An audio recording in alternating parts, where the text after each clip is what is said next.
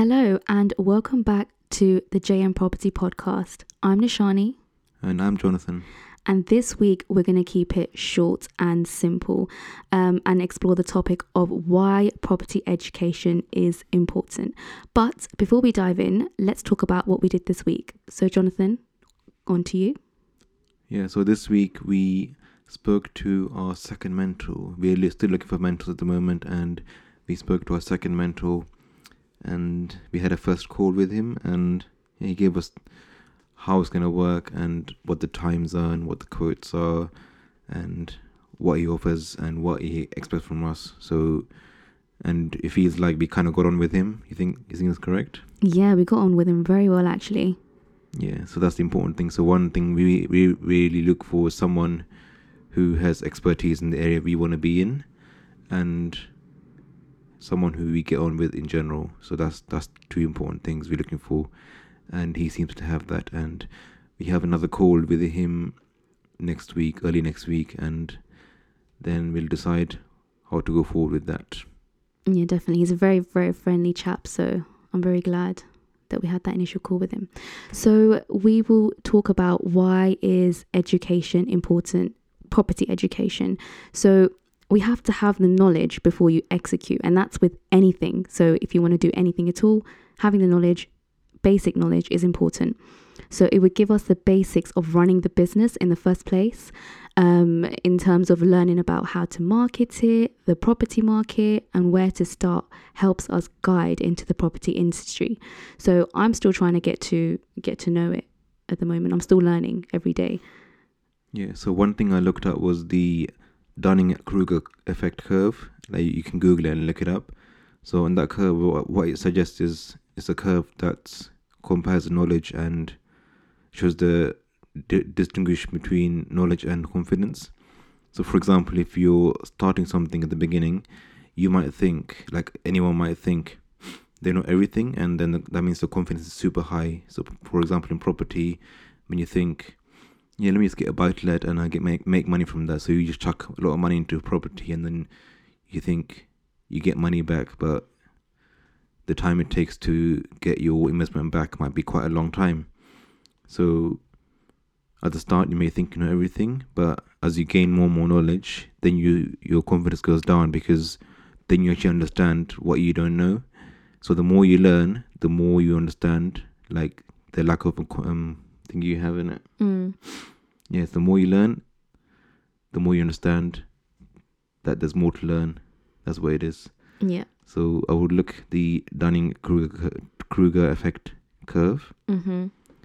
and then you can see that knowledge is very important because at the start, someone may be naive, and when they gain more knowledge, they understand how to go forward from that, and then actually gain gain the knowledge they require to be successful in that field.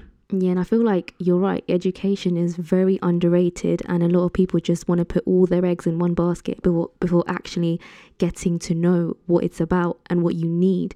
You know, so I feel like that's why education is just so important before you dive into anything. As I said, so yeah, I think we should talk about what we did in terms of education and when we did it. So when did you first, you know, get into property education, and what did you do, Johnny, Jonathan? Why you saying my name wrong, man? Okay, so what did we do and how did you get into property education, Jonathan? Yeah, so I, t- I went to a property course a couple of years ago, and the main reason I went there is to learn about property, and because like knowledge is everywhere, you can literally Google it and go through Google and learn a lot of knowledges, but from different different different sources, and some sources might contradict contradict the other one. So I thought, let me just go to one place, gain the knowledge from that one place so it's all linear and it's all consistent with what they're saying. So I thought that's the main reason I went to a property course to understand how things work and to understand the systems and to understand how to get into property and how to do rent to rent, like specifically for me, how to do rent to rent, and also being compliant and not breaking any laws by doing rent to rent because that's one of the most important things because if things go wrong, that's when you're like you're proper in, in, in, In trouble, yeah. in trouble, yeah. Mm, So you don't want to be you don't want to be in that position. So I just thought I pay a small fee to gain this knowledge, and in the end, it's worth it for me because from that I gained quite a lot of contacts and started networking as well.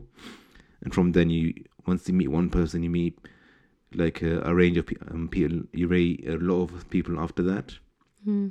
So I think that was useful for myself because because that course it was like a tangent for me to learn and meet all these people from that Mhm. course.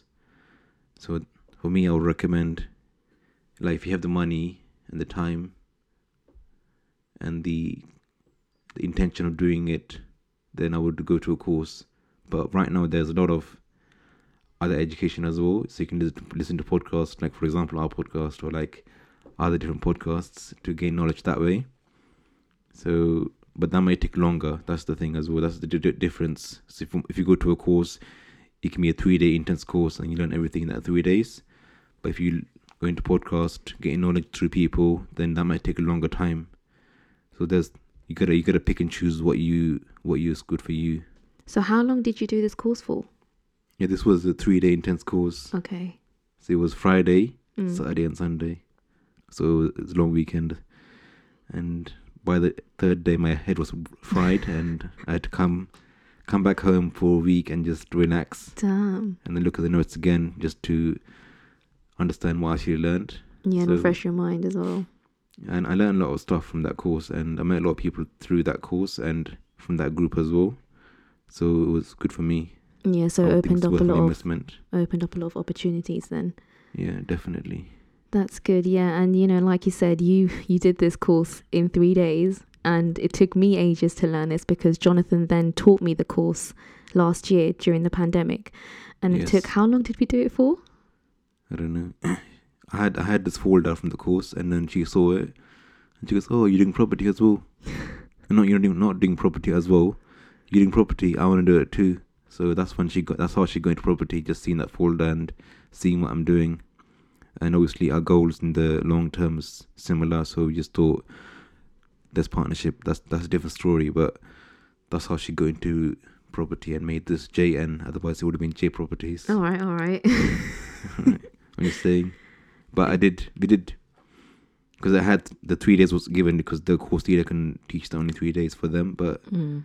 We had more time during the lockdown, first lockdown, back last year, and we had, we just went into more detail, detail every day, and it took like a few weeks. But Yeah. she did learn a lot of stuff, and I do, we do go back and revise and have like a exam. and she has to pass to go to the next section. Good refresher course. Yeah, so it's good. She still remembers the keywords and stuff Yeah. like that. Definitely. Like I made notes on my laptop and had that there. So uh, obviously, if we need to go back to it or learn something again or relearn anything, we can just easily go back onto that. Yes.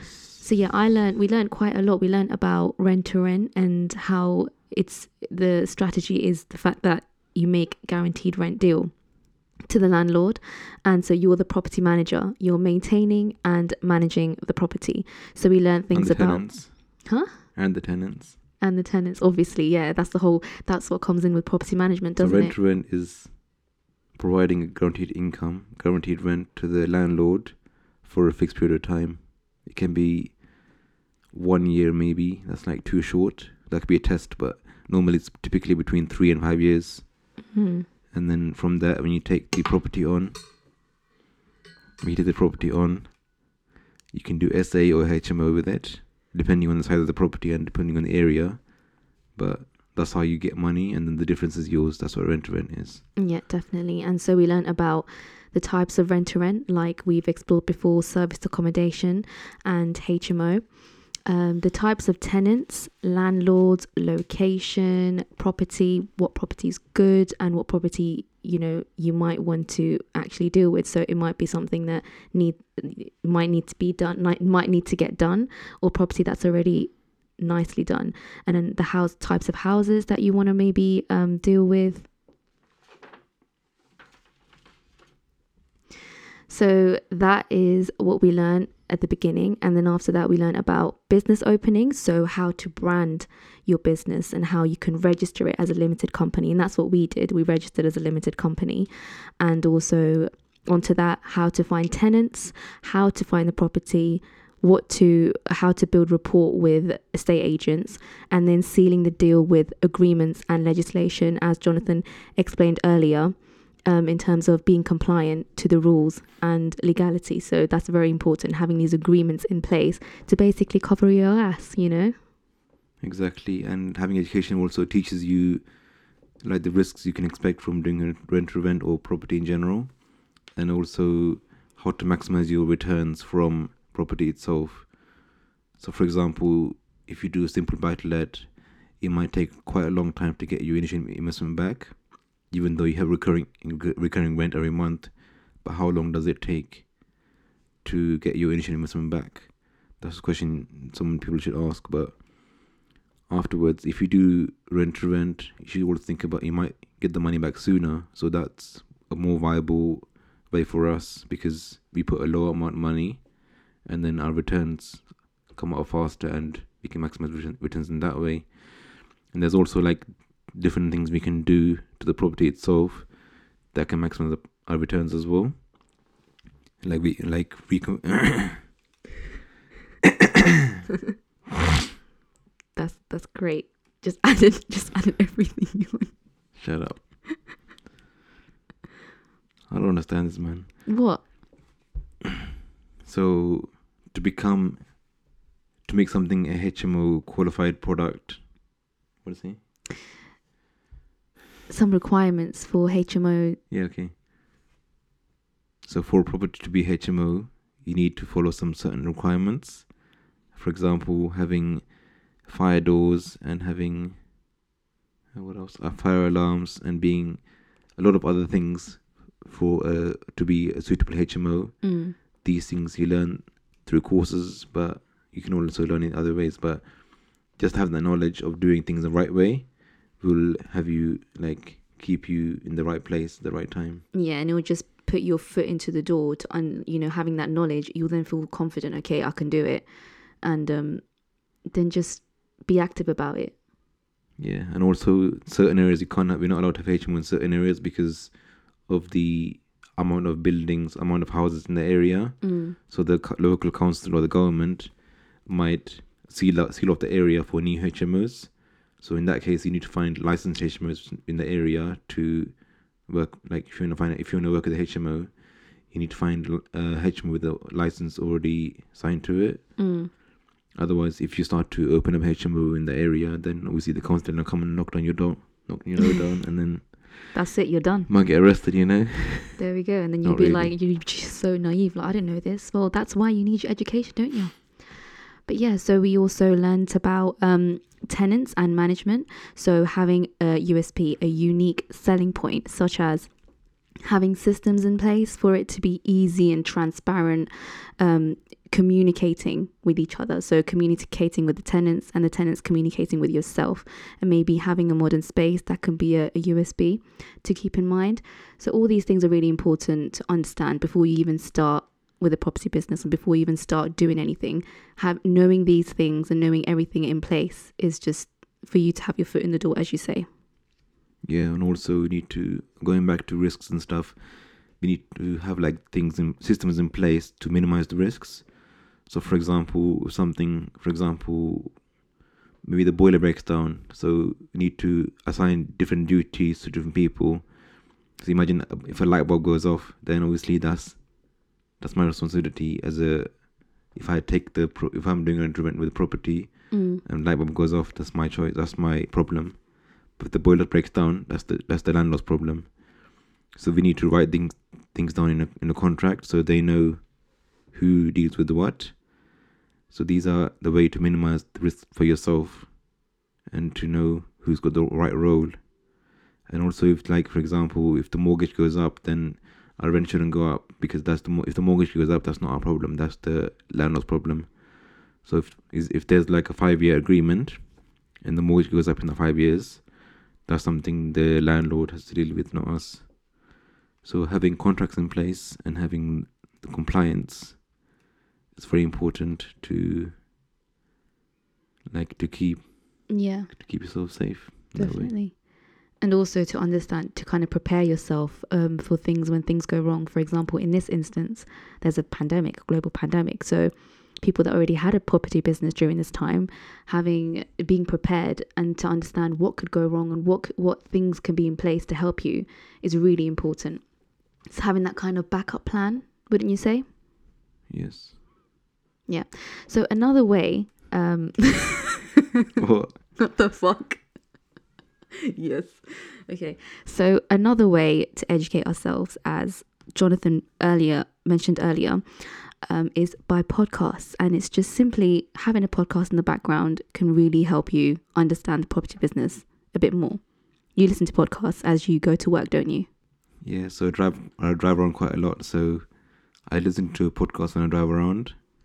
Obviously, because I'm doing something mundane, so I can always learn through listening to podcasts. Even if I pick up one piece of information at the end of it, that's quite a win for me. So listening to podcast, a lot of there's a lot of podcasts right now with property people, like people who have property, they're doing podcasts. So you can listen and gain knowledge from that. And also, like there's places like Cl- Clubhouses as well. Mm. You can also learn a lot of things from Clubhouse and meet a Mm. lot of people that way too.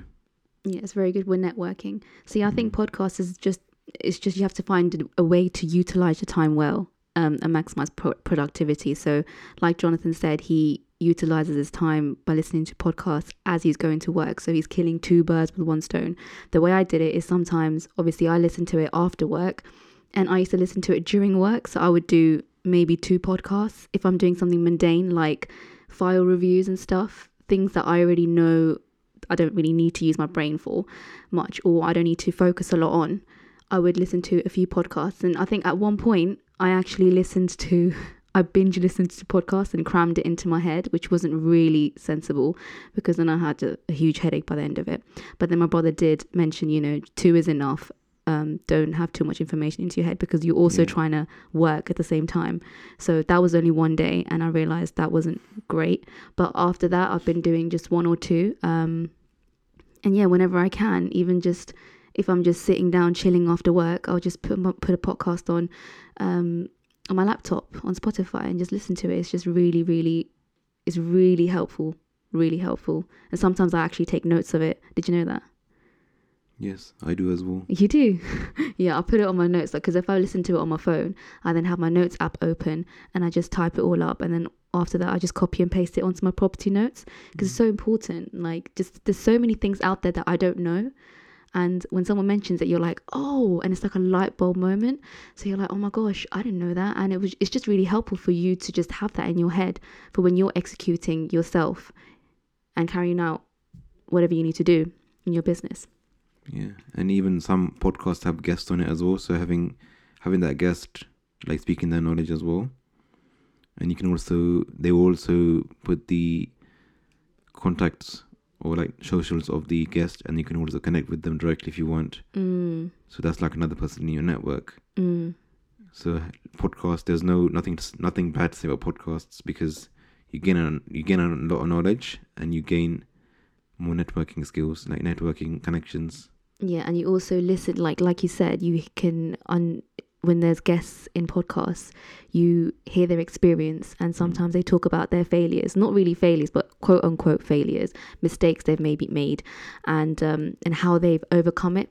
And they ex- like all their backstories, all of that stuff is just so eye opening to hear and it makes you it pushes you in a sense like okay they've done it. They've gone all through they've gone through all this hardship. We can do it too um, it gives you a bit of boost of confidence, doesn't it? So I feel like it's really important. And even I hope you guys are finding importance and inspiration through our podcast as well, to be honest. So yeah. And another thing also, as you mentioned earlier with mentoring, um, that is very important to just push you to the d- right direction and to have somebody guide you as a mentor. So to actually understand what we are doing and why we think it's good is that it helps you with organization and also maximizing resources. Like I said with podcasts, you can use other people's past experiences and mistakes to learn from. So having a mentor, they've actually, you know, done this, they've been there, they've done that, and they can help you every step of the way. Do you think? yeah, you get more first-hand experience Mm. working with a mentor, and especially if they're if they're in a place that you want to be in.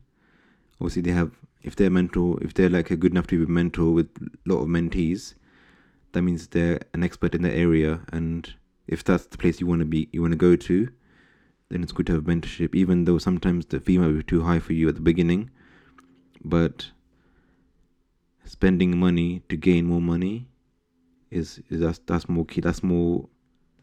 I think that's worth it, isn't it? It's the best investment. It's basically an investment. If, for example, if you if you're trying to save some money, that's not it's not the best way because you've either spend the money and you make more money in the long term. So that's that's what I'm saying. Mm. Even big companies, they they're not profitable for maybe a couple of years, maybe two three years. Like big big companies, like for example Tesla, Tesla was not profitable for many years. So easily either either they making a loss or they they're breaking even at best. But it took them a good few years to become profitable.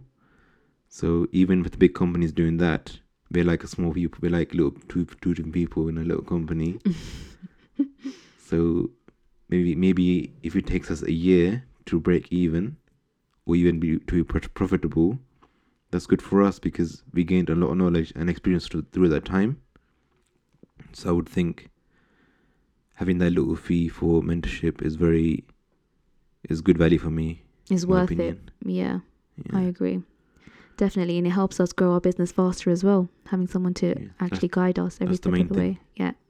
I mean, you can also any anyone can gain knowledge from anywhere. Mm. Anyone can become an expert in anything. And the main thing is that you can, with knowledge, you can keep gaining knowledge, but there's no point if you don't put that knowledge to action. Yeah. So very important to do that. Like, well said. yeah, the important thing is to take action. You can keep learning. You can keep learning over and over again. You can keep networking for a long time, but unless you take the action, there's no point getting the knowledge. That's what I would say. Definitely. So on that note, we'll conclude this week's podcast. yep. See you next week. See you next week.